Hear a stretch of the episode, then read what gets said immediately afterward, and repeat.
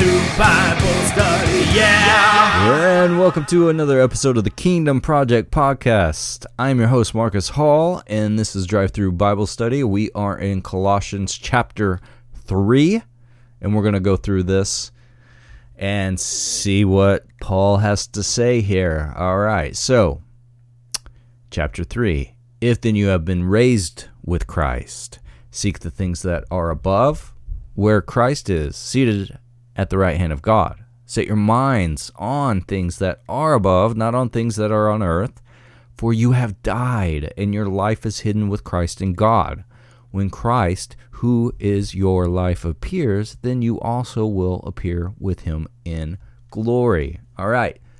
Paul begins this focused on this practical Christian living with a clear understanding that it is built on the foundation of this theological truth. Right? We know because we know that Jesus is really raised from the dead, then our identification with him is real. It becomes real.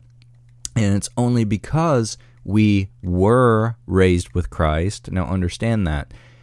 We were raised with Christ because of that, we can seek those things which are above. So, that whole idea of being raised with Christ was introduced back in Colossians 2, and Paul used baptism to illustrate this spiritual reality. Now, seeing that we are raised with Christ, certain behavior is then appropriate to us. All right.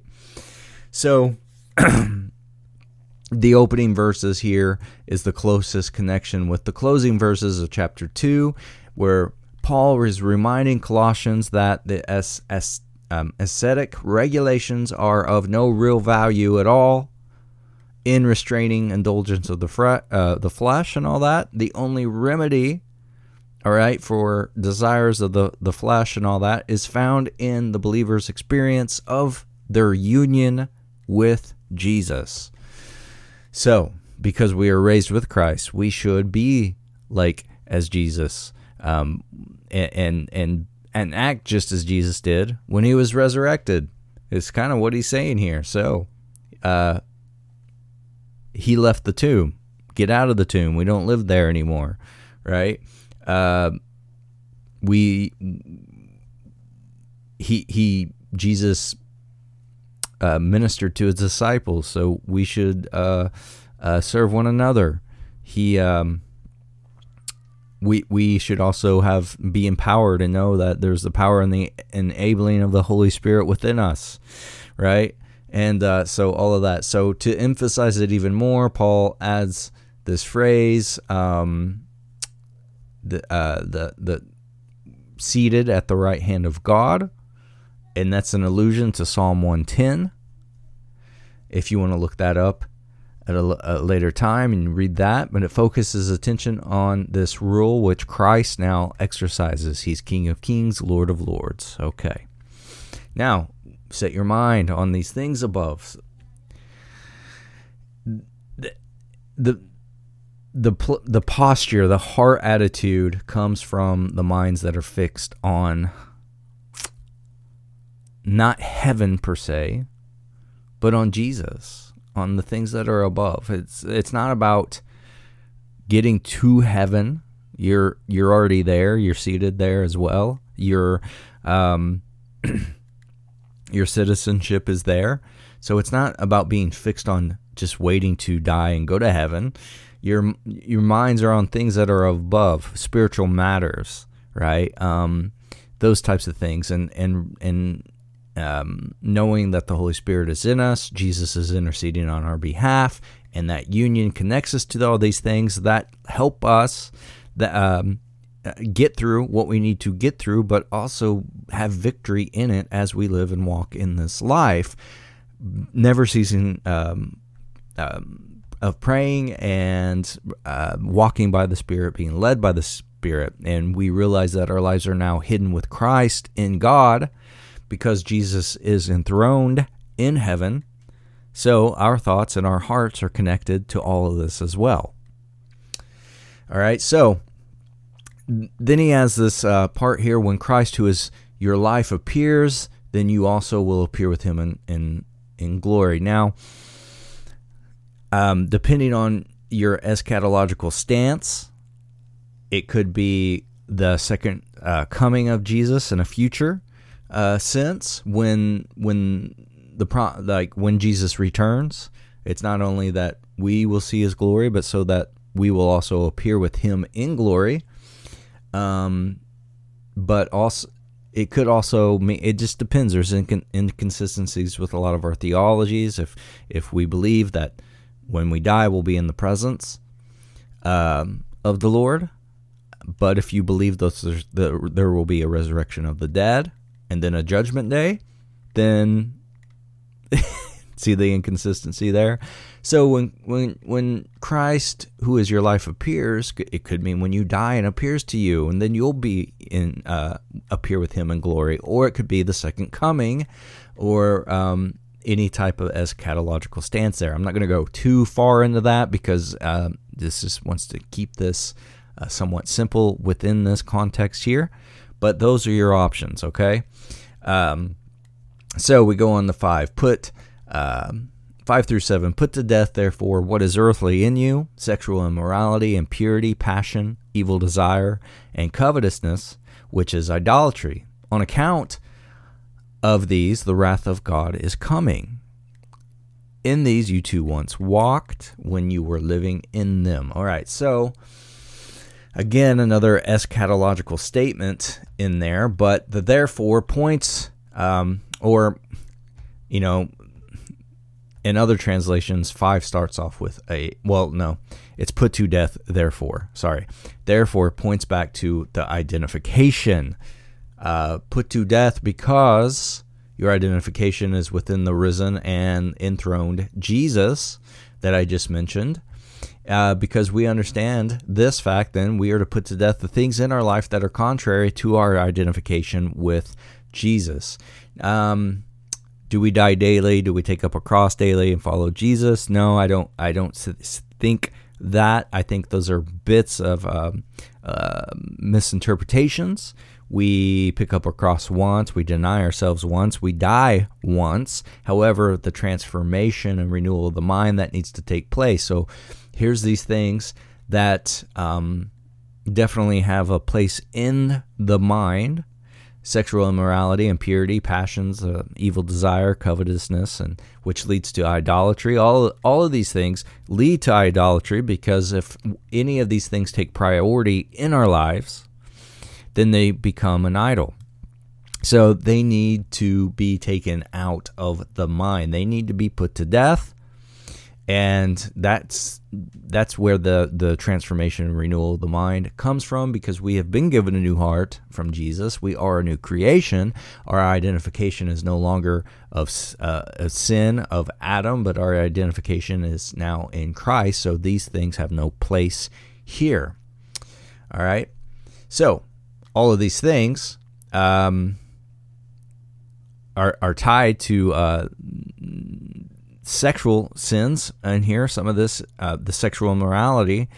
Um, ESV says that, and then impurity, passion, and stuff. Other other uh, translations say um, uh, for, fornication, uncle- uh, uncleanness, passion, evil desire.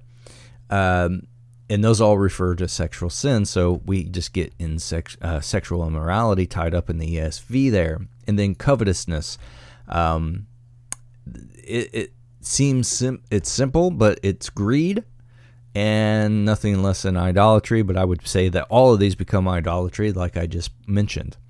Um, Jesus would not walk in any of these things. So if our identification is now with with Him and in Him, we won't walk in these things either.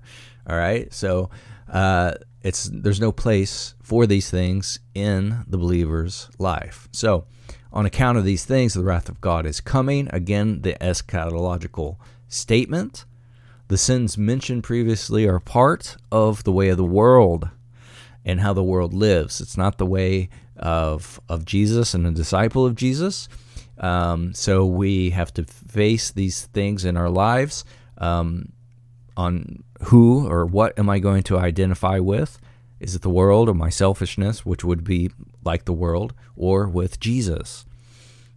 Now, these sins invite uh, the wrath of God, but not if you are saved and forgiven.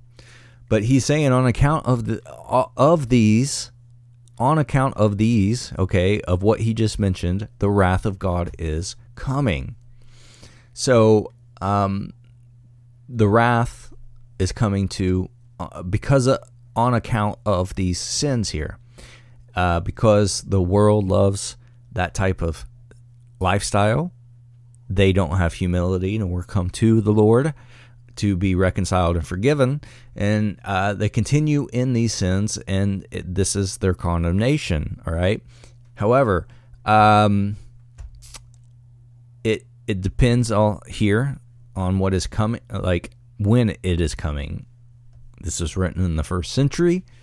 My stance on this is that this is pointing to the destruction of the uh, Jerusalem and the temple that takes place in 70 AD. However, that does not say count out uh, judgment of all of those who um, are not in Christ.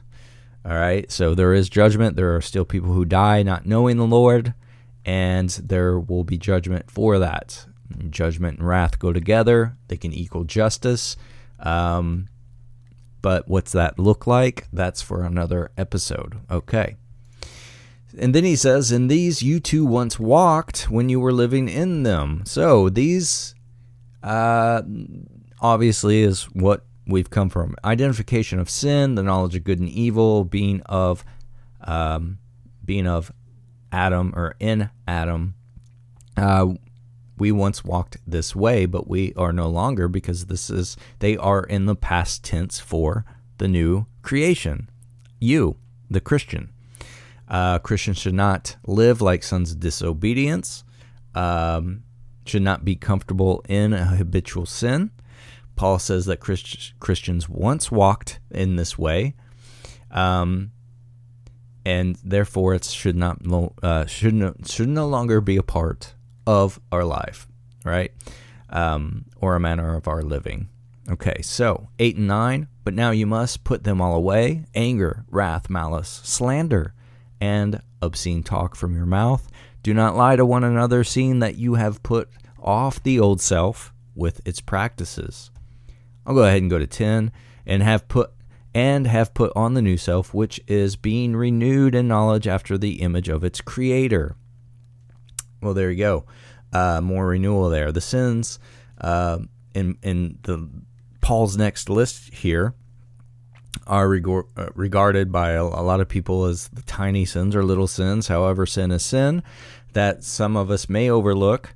Uh, but Paul here challenges us challenges us, uh, not just the church at Colossae, but all of us to put off the old man in every area of our lives. Each of these sins are committed by primarily by what we say, all right? Anger, wrath, malice, all of these things, filthy language, obscene talk, is uh, a lot of times uh, from the mouth. It's um, it's our words and um, comes from our tongue. So he's calling everyone into a deeper obedience and telling us um, to uh, bridle our tongue, uh, which is also part of um, James and James. Um, that comes up James 1 26, James 3 1 through n- 9. All right. So um, th- he's going to tell us in to put on the new uh, and have put on the new self right? It's being re- renewed in the knowledge after the image of its creator. So um, put off put off these sins put on these new all right? In this section paul showed showing two high priorities in christian living. Sexual morality connected with the right attitude towards material things and simple uh, getting along in love with one another, right? Um, Paul Paul is insisting that they both have a high place in Christian uh, lifestyle or practice, if you will. So, um,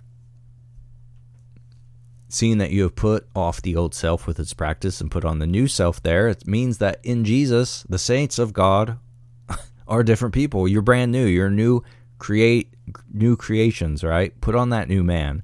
As we put off the old, we put on the new. Uh, the phrase Paul used was commonly u- uh, used for changing a set of clothes. All right, it, it's just almost you. You picture uh, yourself taking off the old, putting on the new man in Jesus. And because the new man is renewed in knowledge, he becomes hungry to know what God says and what God is like through his word and through prayer and worship. And this is all um, it, it, it's about according to the image of him who created him. Paul is alluding to the creation story back in Genesis, where it said that God created Adam in his own image. Um, nevertheless, now that the first Adam is regarded as the old man, who should be put off and discarded, um, we, we now um, now we are created after the image of the second Adam, which is Jesus. And then in 11, and here there is not Greek and Jew, circumcised and uncircumcised, barbarian, uh, Scythian, slave, free, but Christ is all and in all. Um, it's a good statement there. So, uh, the new man is part of a family. It favors no race, no ethnicity, no nationality, no class, no culture, or anything. It only favors Jesus because in this family, Christ is all and in all. It's this work of the new creation not only deals with the old man and gives us the new man patterned after Jesus, but it also breaks down the barriers that separate people in society. Among new creation people, it doesn't matter if one is a Greek or a Jew, if they're circumcised or uncircumcised. All barriers are broken down. It's in Ephesians as well. This this wall, this dividing wall of hostility is gone. Jesus has taken it away. All right. So, um, but the thing is, to understand this in the context is that all of these barriers did exist in the ancient Roman world, and the power of God through the gospel was breaking them down, especially uh, the barrier between slave and free. And Christianity was changing that. Um, so now, 12 through 17. Um, Put on then as God as God's chosen ones, holy and beloved, compassionate hearts, kindness, humility, meekness, and patience, bearing with one another, and if one has a complaint against another, forgiving each other. As the Lord has forgiven you, so you also must forgive. And above all these, put on love, which binds everything together in perfect harmony. And let the peace of Christ rule in your hearts, to which indeed you were called in one body, and be thankful. Let the word of Christ dwell in you richly, teaching and admonishing one another in all wisdom, singing psalms and hymns and spiritual songs with thankfulness in your hearts to God, and whatever you do in word or deed, do everything in the name of the Lord Jesus, giving thanks to God the Father through him. All right. The new man here is the chosen, God's chosen ones. This means that God has chosen the Christian, you, the believer, chosen him to be uh, part of his plan. All right. Now, some some translations say uh, the the elect of God, and sometimes the word elect frightens some people. and I'm not getting into uh, election or predestination.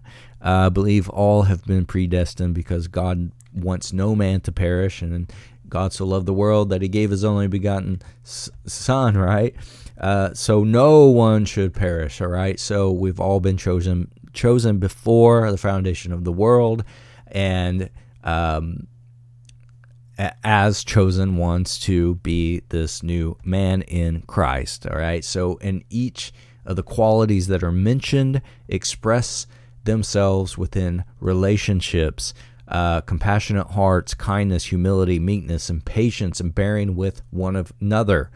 Um, this uh, the Christian life is is found simply on how we treat people, the quality of our relationships with them, and uh, bearing with one another, and and if and if there is a complaint, forgiving each other. All right, so there's there's there's this tenderness and there's humility and being humble. Uh, if something is is uh, tender, it's sensitive to to touch. We should be sensitive in all matters. Um, in our approaches and in the way we handle things because there's kindness and all these and all of these things. We, we could break down every one of these words but it, it all comes down to um, relationship within uh, the the context of a corporate setting and uh, of the body and also to others around us who may not be part of the body or a new creation as well. But he is in this immediate context is actually talking about the body um, and the church right here, and uh, to to to not to not have division or uh, things out of our actions and our reactions. Okay, so we are we are told to live forgiving one another after the pattern of Jesus' forgiveness towards us. So understanding the way that Jesus forgave us will make us um, more generous with forgiveness and more generous, I believe. So, um, when one thinks of how Christ has forgiven us, it should make us much more generous with forgiveness, right? That God is um, um, slow to anger and uh, He extends His love to all, to to the whole world. He's reconciled the world to Himself uh, he makes the first move towards us and in forgiveness. All right, um, all of those things should should come into play and come to mind. Now, um, and above all these, put on love, which binds everything together in this perfect harmony. Love is a big thing with um, with Paul, obviously, but he's obviously trying to make it a big thing to the body as well, because uh, Love is the summary of all things described in this passage. Love perfectly fulfills what God requires of us in relationships and within the body as Christ as is the head. All right. So, now we go on 15 that the rule of the peace of God means that peace should characterize the community then of the body, the corporate nature of the body, and that peace is standard for discerning God's will. Um, and and and this is through the word of Christ dwelling in us richly and teaching and admonishing once uh, one another. All right, the new creation walks in the word of God and in worship with other believers. Um, there, there's these psalms and hymns and spiritual uh, songs that, that go on. It's a variety suggests that God delights in creativity and and how we all have an individual way of doing these things. So there's uh, a a, a, a large um, option here uh, of how to do this. All right, we. But it's all with thankfulness in our hearts to God and the way we worship, the way we live our lives. All right. So we do all these things, everything in the name of the Lord. The new creation lives his life in all of his life for Christ, and he will seek to do the things that he may do in the name of the Lord, and he will uh, uh, preserve uh, in the the in the trials and the tribulations or the difficulty of doing such things, knowing that he is doing them for the glory of God, in giving thanks to God, uh, doing these in the name of Jesus, giving thanks to God the Father through him. All right. And now, this last part is Paul going into household uh, codes.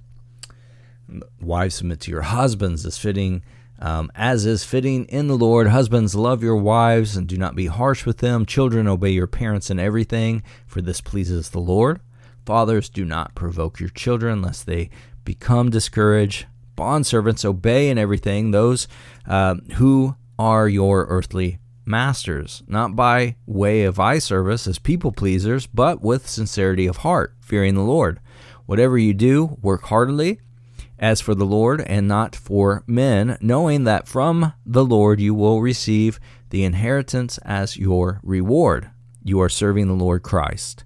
For the wrongdoer will be paid back for the wrong he has done, and there is no partiality. So, just like in Ephesians, we have a little list of household codes here. Um, I don't think I need to explain it that much. Wives are to submit to husbands. Husbands are to love their wives and not be harsh with them. Children obey parents. All this stuff pleases the Lord. Um, I, I go into more detail in this in the Ephesians sermons. If you were to look that up and listen to it, um, you'll you'll get the point. Um, however, the ideal of submission does not have anything to do with um, higher ranks or people being better or smarter or stronger. Paul often does use the creation order in his defense on uh, or argument on things there. However, um, I've addressed that in other episodes well, but he this divine this defines the sphere of of a, a wife's submission at the beginning. It's to her own husband. Um, uh, the Bible never commands nor recommends a general submission of women unto men. It is commanded only in the spheres of the home and in the church, um, usually within uh, the the marriage. All right, God does not command that men have exclusive uh, authority um, over uh, such matters either. So, um, uh, n- n- we'll just leave it at that. All right, these things are uh, as fitting to the Lord and um, pleases the Lord. So we have all of that there. Um, you could go really in depth with that. Some people do, but um, uh, I think I've covered it well enough in Ephesians. All right, so just check that out if you have not listened to it. So um, he also addresses the slaves or bond servants. So, all right, so Paul is including uh, women, children, and slaves, which was unheard of at that time. So he was setting out these uh, household codes there for for everyone. Now, um, the the part though in 21, lest they become discouraged. Children who grow, grow up with parents who provoke them will become discouraged. Um, they may not feel the love and the support from their parents like they should, and they will come to believe that maybe the whole world and all that is crashing down and against them because they, they feel that their parents are uh, against them. So, this reminds us is, uh, how important it is uh, to guard our parenting or season our parenting with lots and lots of mercy and grace. Grace.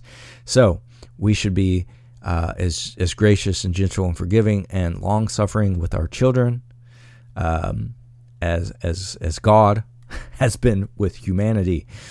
All right. So, um, and, and then the whole um, w- when he's speaking to the bond servants, he, today it would be em- employees, not by way of eye service as people pleasers, but with sincerity of heart, fearing the Lord. All this, like we, we we should not be working um, in the way to just please man. God wants every worker to, to see that ultimately that they work for Him. So we should do it heartily uh, God promised to reward those who work with that kind of heart, but it's not by our works that we're rewarded. It's for the good works created in us through Jesus, being a good worker, being a good husband, being a good parent, being a good uh, a wife, and all of that. And everything that we do, we should do it good, not uh, to just look good, not to just be a people pleaser or a brown nose and all that good stuff. We do it in awe and reverence of the Lord with a humble heart and humility, uh, doing it the best we can, empowered by the Holy Spirit, uh, to not be dishonest, to not be lazy or unre- unreliable in any of these aspects of our lives, uh, but to do it um, as best as we can as God has created us to, and to to know that that final reward will be uh, to appear with him in his glory and in um, eternal uh, life. So it ends with for the wrongdoer will be paid back, right? Um, the wrongdoer. Now, is this uh, a believe a, a believer that's wrongdoing, or one who does not know the Lord and they're doing wrong already? Well, that's debatable here. People debate on it. Um, some some say that when the believer does uh, poorly in his job, then he should should not expect any uh, special uh, attention or leniency from their boss. Um, so that would apply here to the Christian and, and for God, God uh, paying back the wrong that he has done. However, there is no condemnation for those who are in Jesus. So I believe he's contrasting the um, the the new creation with those who are not in Christ here. The wrongdoer will be paid back for the wrong he has done. Uh, and but although that last sentence there, there is no partiality, is um, is confusing. Um, for for the ancient Christian slaves, uh, there was no guarantee on on earth of fairness of treatment from the from who they were under and who they worked for. Sometimes partiality means that the bad workers um, were unfairly rewarded and good employees um, uh, could still be or penalized and left unrewarded at times. But Paul assures that both um, both them and, and, and us, there is a final rewarding and a punishment with with which there is no partiality. So I believe it's contrasting, um, and, and and that that that the judgment comes no matter what, but there's no partiality. Like if you're a new creation, you're going to do these good things. You're going to live as Christ has lived, or as a disciple of Christ, trying to do what uh, you need to do. Uh, well, not trying to do what you need to do. You want to do it because God has first loved us, because Jesus has given his life, and that um, we do it. We, we do it for him as as worship and as praise. Um, but there are still people that will be doing wrong. There's those are these are those people who are outside of Christ. They are still of Adam. Uh, they will be paid back if they have not uh, repented and been reconciled to the Father. Therefore, there's no partiality. So, um, maybe a little confusing there, but there are different uh, different interpretations for that last verse there. That it's saying that it's a Christian that's the wrongdoer. Um, however, being forgiven, you're forgiven. So, unless this is someone that's who is in habitual sin, who is willfully sinning against the Lord. They have become a wrongdoer uh, Christian, um, w- which is kind of hard to fathom because I don't believe you'll want to be in those things if you are new, made new, and being transformed and renewed. Uh, so it seems to me, for the wrongdoer will be paid back for the wrong he has done. He's talking about the sinner there, I believe. So, just letting you know, there's different variations on interpretations on that last verse. And that wraps up chapter 3 of Colossians. And we did it one episode, so awesome. There it is.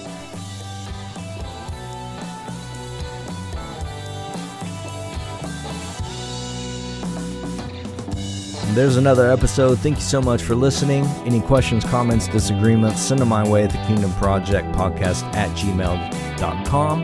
And until next time, be a mustard seed, be leaven. Thanks for listening.